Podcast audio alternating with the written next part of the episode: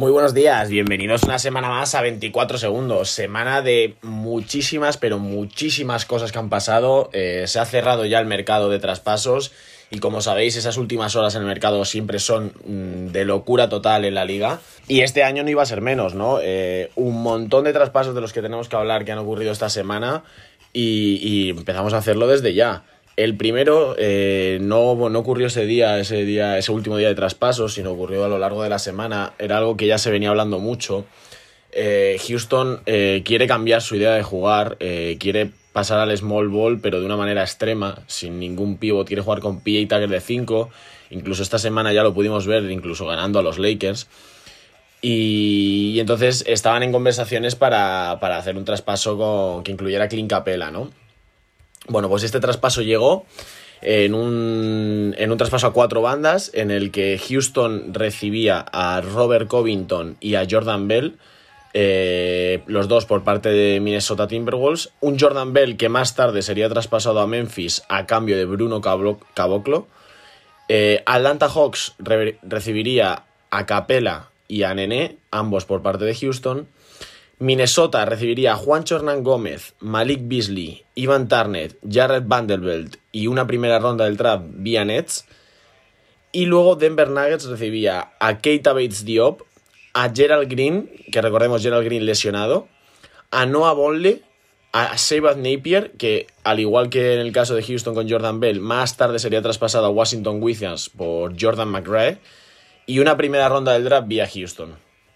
Bien.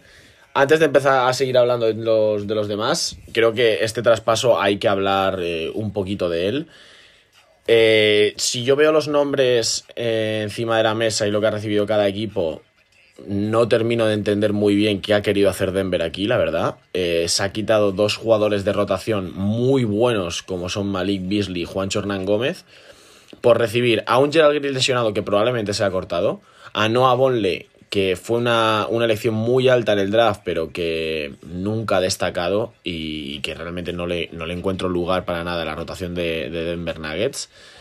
A Keita Bates-Diop, que había demostrado buenas cosas esta temporada en Minnesota, pero que tampoco me parece un jugador para suplir la baja de Malik o de Juancho.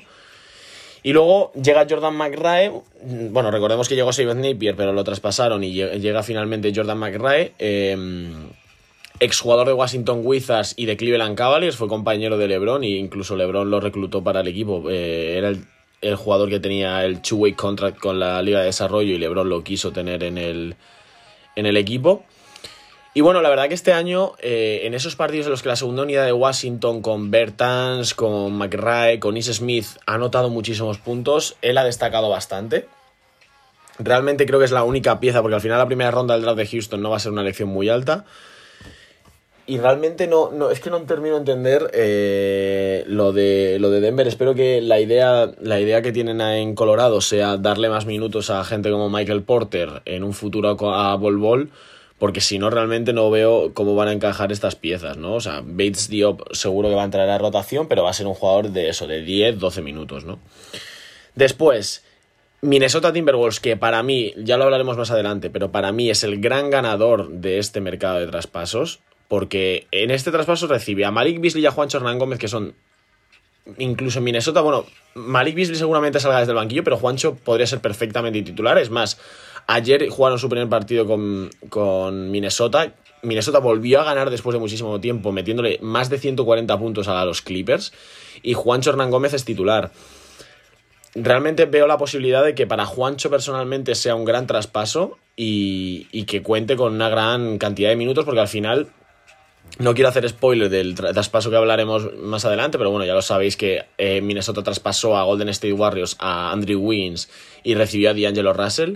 Entonces tienen un puesto vacío en esa posición de alero, que no sé si la van a querer ocupar con Jarrett Culver, Josh Okogie, jugar ahí con un poquito esos bajos, o realmente darle esa posición a Juancho, ¿no? Entonces para mí Minnesota gana muchísimo con esos dos, más luego Evan Turner, típico jugador que todos los equipos quieren tener en sus filas, un gran veterano, un gran peleador, anota puntos, reparte juego, defiende bien. Sin duda, gran beneficiado de este traspaso para mí Minnesota. Atlanta Hawks recibe a Clint Capela y a Nené y realmente no pierde ninguna pieza importante. O sea, si nos ponemos a ver cuáles son las piezas que ha perdido Atlanta en este traspaso, pues Evan Turner y poco más. Entonces, gran traspaso para Atlanta Hawks, que de cara a la temporada que viene, esto es algo que ha pasado mucho en este mercado de traspaso, que equipos pequeños han reforzado muy bien, de cara a la temporada que viene, juntar a Clint Capela, a John Collins a la posición de 4, Kevin Werther, Trey Young, me parece una muy buena manera de empezar a esa reconstrucción tan necesaria en Atlanta, y que puede llegar antes de lo previsto, porque otra de las cosas que ha conseguido Atlanta es generar mucho espacio salarial. Aparte de ese traspaso, Atlanta también decidió cortar a Chandler Parsons. Recordemos que Chandler Parsons es probablemente uno de esos contratos de los más tóxicos, si no el más tóxico que existe ahora mismo en la liga. Estaba en el último año de contrato, de un contrato de 25 millones de euros anuales, de 25 millones de dólares, perdón, y ha jugado en Atlanta, de verdad, le recuerdo muy pocos partidos. Esta temporada empezó a jugar y tuvo un accidente de coche y ya toda la temporada perdida. Era un jugador que prometía mucho cuando estaba en Houston Rockets. Firmó un gran contrato al salir de Houston y desde entonces no ha jugado, ya no te voy a decir al nivel, sino no ha jugado punto, ¿no? Las lesiones la verdad que le han lastrado muchísimo. Entonces ha generado mucho espacio salarial y tener ya en tu equipo un Clint Capela, un Trey Young, puede atraer a estrellas. Y eso para la próxima agencia libre puede ser muy interesante para los Hawks. Y luego lo de Houston. Yo para mí, yo es que no soy un defensor del small ball y muchísimo menos de un small ball tan drástico como lo van a hacer a partir de ahora en Houston.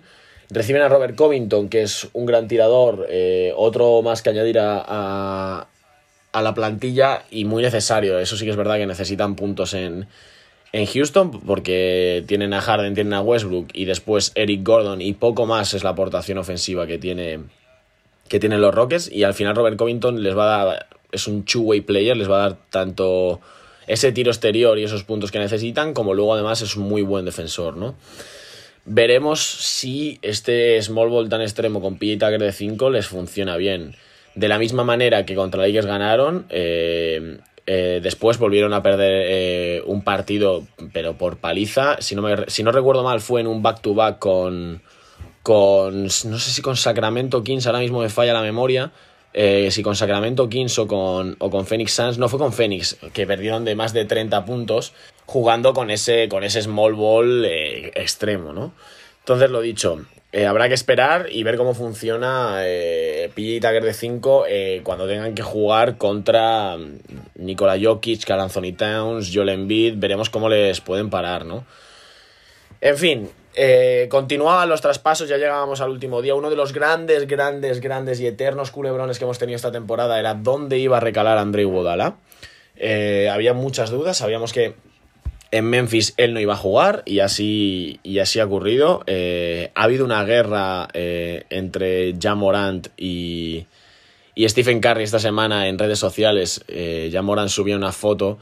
Ja Morant daba like a un tuit en el que decían que Andre Iguodala era uno de los peores compañeros de la liga, algo así era lo que decía el tuit, ¿no? Stephen Curry le respondía subiendo una historia de Andre Iguodala con el trofeo del MVP de las finales y con el trofeo de campeón de la NBA cuando lo consiguieron en su primer año, y el emoticono este como demandando callar, ¿no? Ja Morant, ni corto ni perezoso, respondía con otra historia en la que subía a Kevin Durant con el MVP de las finales y otra vez el emoticono demandando callar. Bueno, una guerra que ha habido. O sea, yo entiendo a los dos. Al final Ja Morant ha llegado a un equipo en primer año en la NBA y está Iguodala, que ha llegado y ha dicho, pues mira, yo no voy a jugar aquí y no juego. Y sale el tío. Se ha tirado la mitad de la temporada de vacaciones y no solo eso, sino ha firmado un contratazo. Yo la verdad que no me esperaba esto para nada. Yo pensaba que Iguodala, si no era por el mínimo de veterano, iba a ser un poquito más. No me imaginaba para nada el pedazo de contrato que ha conseguido. Y lo dicho, Iguodala se va a Miami Heat al final, refuerza un equipo que es candidato a todo en el este y firma una extensión de 2 años y 30 millones de dólares, 15 millones por temporada, contratazo de Iguodala, llevando 6 meses sin jugar. O sea, es increíble la apuesta que ha hecho Miami Heat con Iguodala, ¿no? Se hablaba mucho de los Lakers, que eran uno de los que querían hacerse con sus servicios, pero al final los Lakers jamás iban a poder ofrecer algo similar, ¿no? En fin, el traspaso de Iguodala se cierra con Andre Iguodala, Jay Crowder y Solomon Hill yendo a Miami Heat y Memphis Grizzlies recibiendo a Justise Winslow, Dion Waiters y James Johnson. Bien, lógicamente el ganador aquí es Memphis, porque al final ellos están con un jugador que no jugaba, que era Iguodala, con un gran contrato, y han recibido tres piezas que si las consiguen encajar bien en la plantilla pueden ser muy importantes. Justise Winslow sí que es verdad que el pobre ha tenido que sufrir y lidiar mucho con las lesiones últimamente. Esta temporada la verdad que apenas le hemos podido ver en la cancha. Pero un Winslow que se recupere, que no tenga tantos problemas con el físico y que sea el jugador que empezó a ser la temporada pasada, es una pieza, es una adquisición muy, muy, muy buena para los Grizzlies. Luego lo de Dion Waiters es un interrogante. No sabemos si su actitud de rebelde, de chico malo, era simplemente por Miami porque no quería estar ahí. Pero bueno, al final si consigues volverlo a meter en vereda, es un número 3 del draft, número 4 del draft, que puede ser muy, muy positivo también, ¿no? Y luego James Johnson, a mí es un jugador que personalmente me apasiona, me parece que tú le ves y lo último que te imaginas que es ese tío es jugador de baloncesto. Pero bueno, lo dicho, grandes piezas para los Grizzlies. Por su parte Miami, pues bueno, Iguodala, todos conocemos la forma de jugar Iguodala, habrá que ver cómo está después de 6 meses sin jugar. Y luego aparte, muy buena incorporación la de Jay Crowder, más tiro exterior para Miami, otro gran defensor. Y luego Solomon Hill, que no creo que termine de entrar en la rotación, ¿no? En fin, más traspasos. Atlanta se seguía deshaciendo de contratos, lo hemos dicho, que tiene mucho espacio salarial ahora. Se deshizo de Jabari Parker y de Alex Len y los mandó a Sacramento Kings a cambio de Dwayne Dedmon. Jabari Parker, desde que salió de Milwaukee, nunca volvió a ser el jugador que demostró allí. Las lesiones, la verdad, que le han lastrado muchísimo. Y bueno, realmente esto es un traspaso que es simplemente, pues eso, para generar espacio salarial, para tener oportunidad de firmar otro gran contrato este verano. Y eso, muy buena, la verdad lo he dicho, muy buena gestión por parte de Atlanta y de la oficina de Atlanta, ¿no? Más cositas, seguimos además con Memphis. Memphis ha renovado a la que ha sido la gran sorpresa positiva de esta temporada en el equipo, que ha sido Dillon Brooks. Ha firmado una extensión de 3 años, $35 millones. Un buen contrato, al final son 10 millones por temporada, porque por el que realmente ahora mismo es tu segundo mejor jugador en la plantilla.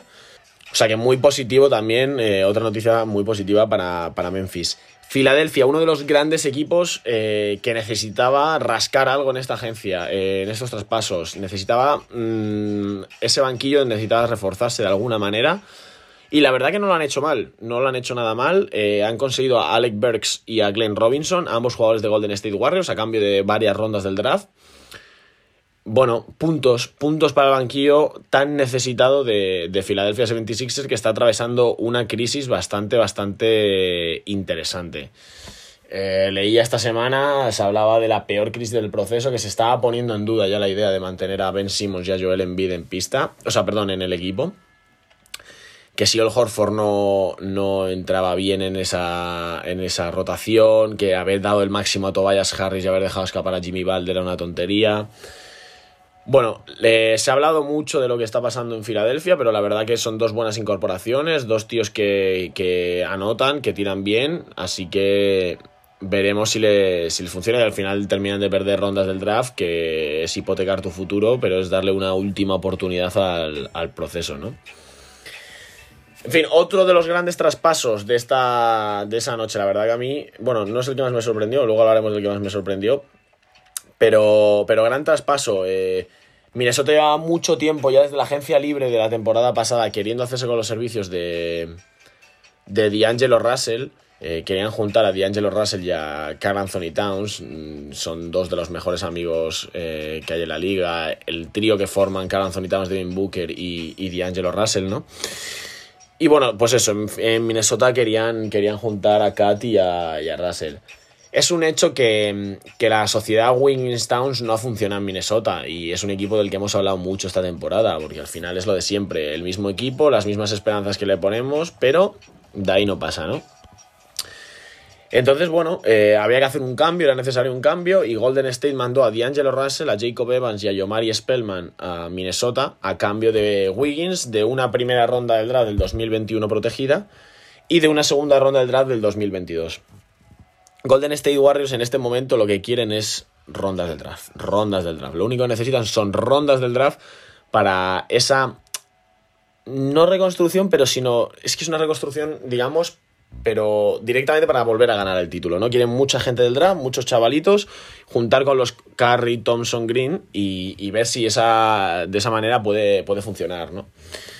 Entonces Minnesota se refuerza muy bien, consigue a D'Angelo Russell, que es un jugador, es un all-star. Se quitan el problema, que para mí ya era un problema, de Wiggins Towns, y seguramente la sociedad entre Towns y D'Angelo Russell va a funcionar muchísimo mejor. Y luego, pues lo que hemos dicho antes, juntarlos ya con Malik Beasley, Juancho Hernangómez, y para mí Minnesota se refuerza muy bien de cara sobre todo a la temporada que viene, porque no creo que hasta le dé ya para alcanzar puestos de playoffs en el oeste, la verdad.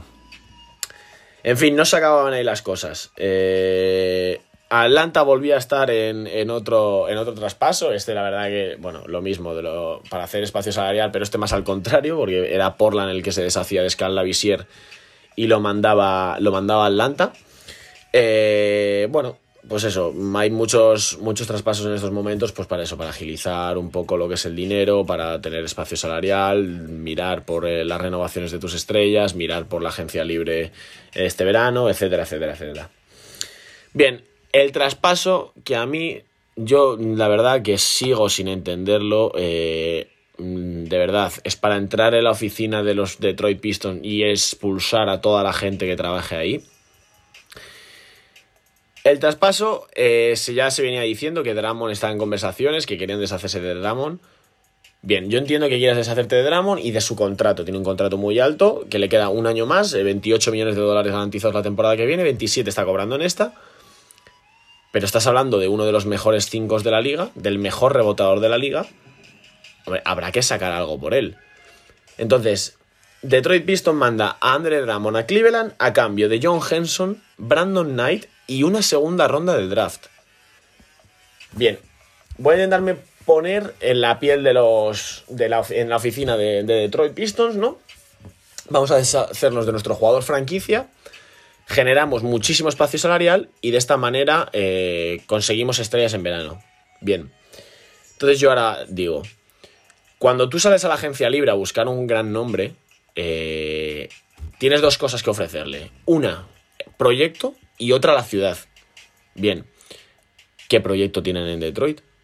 Si fuera de Blake Griffin, no tienen nombres para llamar a las grandes estrellas, y Blake Griffin ya no es uno de los jugadores tops de la liga y se está lesionando mucho, tiene muchos problemas con las lesiones. Luego que sí, tenemos a Derrick Rose y a Ray Jackson y luego a Christian Wood, no, es que, o sea, no tienes un proyecto ahora mismo para llamar la atención de las estrellas.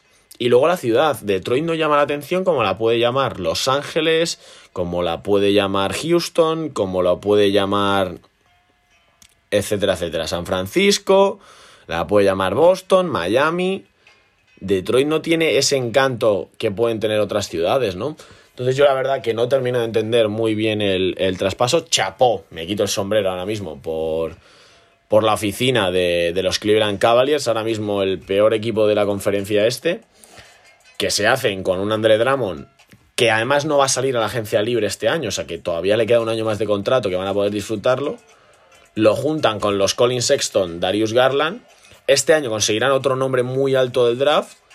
Entonces, muy buenos pasos de Cleveland hacia una reconstrucción más rápida de lo que nos podríamos esperar, ¿no? En fin, y el último traspaso, yo había dicho que Minnesota para mí era el gran beneficiado de estos últimos días, ¿no? Pero claro, ahora mismo ya yo he de decir que para mí los Clippers, Ángeles Clippers, son el favorito número 1 a llevarse el anillo. Y lo hicieron con un traspaso que a mí me vuelve a sorprender. Los Ángeles Clippers recibieron a Marcus Morris y a Isaiah Thomas. A cambio, los Wizards recibían a Jerome Robinson Y los Knicks recibían a Mo Harkless y a una primera ronda del draft del 2020. Bien. Otro perro de presa para la defensa de los Clippers. ¿En qué momento alguien va a notar con Kawhi Leonard, Paul George, Marcus Morris y Patrick Beverly defendiendo? Es imposible defender ahí. Todos pueden defender a todas las posiciones. Fichas al que, además, él mismo se define como el mejor defensor de la liga de LeBron James. De cara a un enfrentamiento de playoffs en unas finales del oeste entre los dos equipos de Los Ángeles, has fichado a Kawhi Leonard, que sabemos que es el mejor defensor de la liga en el 1 contra 1, y a Marcus Morris, que él mismo cada vez que juega con LeBron le pone y se deja la vida por defender a LeBron. Traspasazo, y no solo eso, reciben a Isaiah Thomas, que por muy mala temporada que esté haciendo, que no sea la Isaiah Thomas de Boston, que etcétera, etcétera, perfectamente en un partido que esté atrapado, que Lou Williams no las meta, que Montrezl Harrell no las meta, que Paul George no las meta, que Kawhi Leonard no las meta, te puede meter 25 puntos. No tiene ningún problema. Entonces, para mí ahora mismo, la verdad que el salto de calidad que pegan Los Ángeles Clippers con estas dos adquisiciones es bastante, bastante notorio. Entonces, lo dicho, para mí Minnesota y Los Ángeles Clippers, los grandes, grandes vencedores de este mercado de traspasos. También podría meter a Atlanta Hawks, ¿no? Pero eso es más la gestión, no tanto los nombres que han recibido, sino la gestión que han hecho ellos. Y luego, grandes perdedores, Detroit Pistons, por supuesto. Para mí, Los Ángeles Lakers.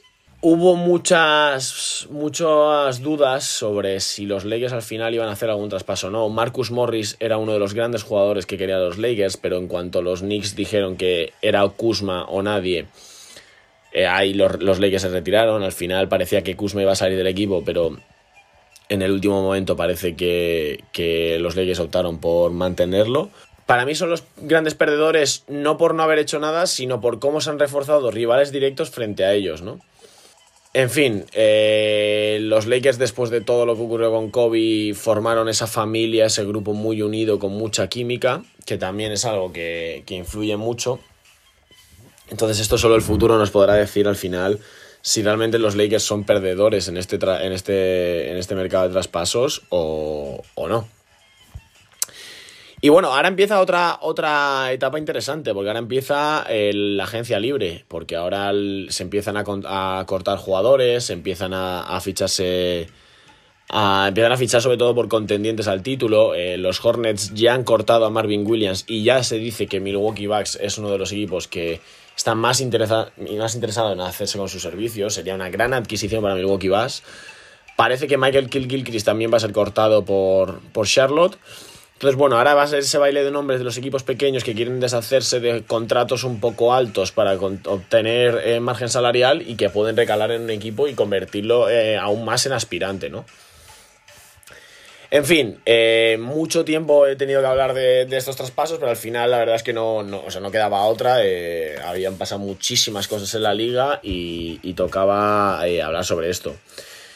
Este episodio va a ser un poquito más largo porque no quiero terminarlo aquí, porque han pasado también muchas cosas en All-Star. Ya están claros los equipos, se hizo el draft entre LeBron James y Giannis Antetokounmpo. Ahora pasaré a nombrar los equipos. Y luego también hay que hablar de los concursos, porque ya están confirmados todos los participantes. Y bueno, vamos a hacerlo ya. Empezamos con los concursos y empezamos por el concurso de triples. Y antes de hablar de sus participantes, hay que decir que hay una nueva novedad en el concurso. Y es que aparte de las cinco rondas de 5 tiros que se hacía siempre, va a haber 2 tiros más. 2 tiros más que van a estar a 9 metros.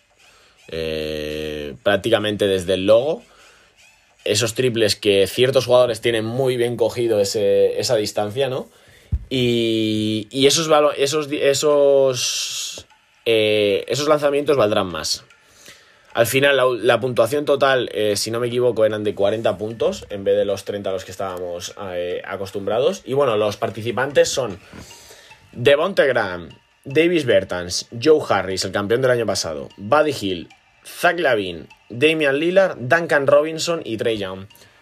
No son nombres que a lo mejor muchos digan, no está Curry, no está Thompson, que veníamos acostumbrados a ver estos nombres en los concursos de grandes estrellas y demás, pero la verdad que todos son buenísimos tiradores. A mí me ha sorprendido la verdad lo de Zach LaVine, porque no está en el concurso de mates y al final yo creía que era eso, de que si no Si no lo elegían para el All-Star, para jugar el partido de las estrellas, él no iba a ir a ningún concurso, y resulta que al final ha elegido antes el de triples que el de mates, ¿no? Gran concurso el que vamos a tener por delante. Muy bonito ver a este tipo de jugadores. A mí Duncan Robinson, por ejemplo, me encanta. Devonte Graham también. Si tengo que elegir un favorito ahora mismo, pues tengo la duda. Estoy entre Davis Bertans y Duncan Robinson, la verdad. No quiero tirar por lo fácil y decir Trae Young o Damian Lillard. Me gusta, me la voy a jugar o Davis Bertans o Duncan Robinson. Y luego en el concurso de mates, tres que ya teníamos confirmados, lo dijimos, teníamos esa duda del cuarto. Y el cuarto, al final sí, como queríamos, va a ser una sorpresa. Es Pat Connaughton. Pat Connaughton, el jugador de Milwaukee Bucks, que la verdad que es un dunker nato, es una bestialidad. No es muy alto, no es un jugador muy alto, no creo que llegue a los 2 metros. Pero bueno, lo he dicho, una sorpresa que a lo mejor la gente lo ve y dice, pero ¿por qué está en el concurso de mates? Y luego es el típico que nos acaba sorprendiendo y se acaba llevando el concurso, ¿no? Aunque aquí yo ya lo dije, mi apuesta personal, participase quien participase, es Derrick Jones Jr., el jugador de Miami Heat. Y lo he dicho, estos son los participantes. Luego en el concurso de habilidades también se han dicho, van a ser Bam Adebayo, Patrick Beverley, Spencer Dinwiddie, Chris Middleton, Derrick Rose, Domantas Sabonis, Pascal Siakam y Jason Tatum. En fin, pues estos son los participantes de los concursos, y pasamos ya a hablar de los equipos para el All-Star Game. Yo, viendo el draft, la verdad que me sorprendió bastante el equipo que hizo Giannis Antetokounmpo. O sea, lo de los quintetos iniciales, yo leía muchos tweets de la gente que decía que si LeBron había elegido a los 5 primeros él y luego a los otros 5 ya se los había quedado Giannis. Porque es sorprendente, la verdad. Giannis decía que no, que cada vez que elegía a uno iba eligiendo a su hermano africano. Bueno, voy a decir los equipos y ya no lo hablamos. Los titulares son, en el equipo de LeBron, Anthony Davis, Luka Doncic, James Harden y Kawhi Leonard. En el equipo de Giannis Antetokounmpo, Joel Embiid, Pascal Siakam, Kemba Walker y Trae Young. Yo no es por menospreciar, ni muchísimo menos, estamos hablando del 10 de los mejores jugadores del mundo, pero sí que es verdad que los 4 que elige LeBron parece que están un peldaño por encima de los 4 que elige Antetokounmpo. Al elegir a Embiid y a Siakam, él decía eso, voy a elegir a mi hermano africano. Bueno, al final esto es así, tampoco es elegir al mejor en el All-Star, sino elegir a gente con la que te apetezca jugar y demás, ¿no? Los suplentes, LeBron James elegía Nikola Jokic, Damian Lillard, Russell Westbrook, Jason Tatum, Ben Simmons, Domantas Sabonis y Chris Paul. Antetokounmpo se quedaba con Bam Adebayo, Jimmy Butler, Donovan Mitchell, Chris Middleton, Kyle Lowry, Brandon Ingram y Rudy Gobert. Bueno, esto partidazo para disfrutar, al final es el típico, y además con este nuevo formato, pues eso, hecho para disfrutar, para que todos pasemos un buen domingo. Yo, sinceramente, sobre el papel me inclino hacia el Team LeBron, la verdad. Pero bueno, al final esto es lo de siempre. Nunca sabes quién de repente puede hacer una actuación especial ahí y llevarse la victoria para su equipo, ¿no? En fin, lo dicho, no quiero extenderme más. Ya ha sido este episodio un poquito más largo de lo normal, pero había muchas cosas de las que hablar. Y nada, estaremos pendientes a todo lo que pase esta semana con la agencia libre, posibles nuevos fichajes y lo analizaremos aquí. Así que nada, por mi parte esto ha sido todo y nos vemos la semana que viene.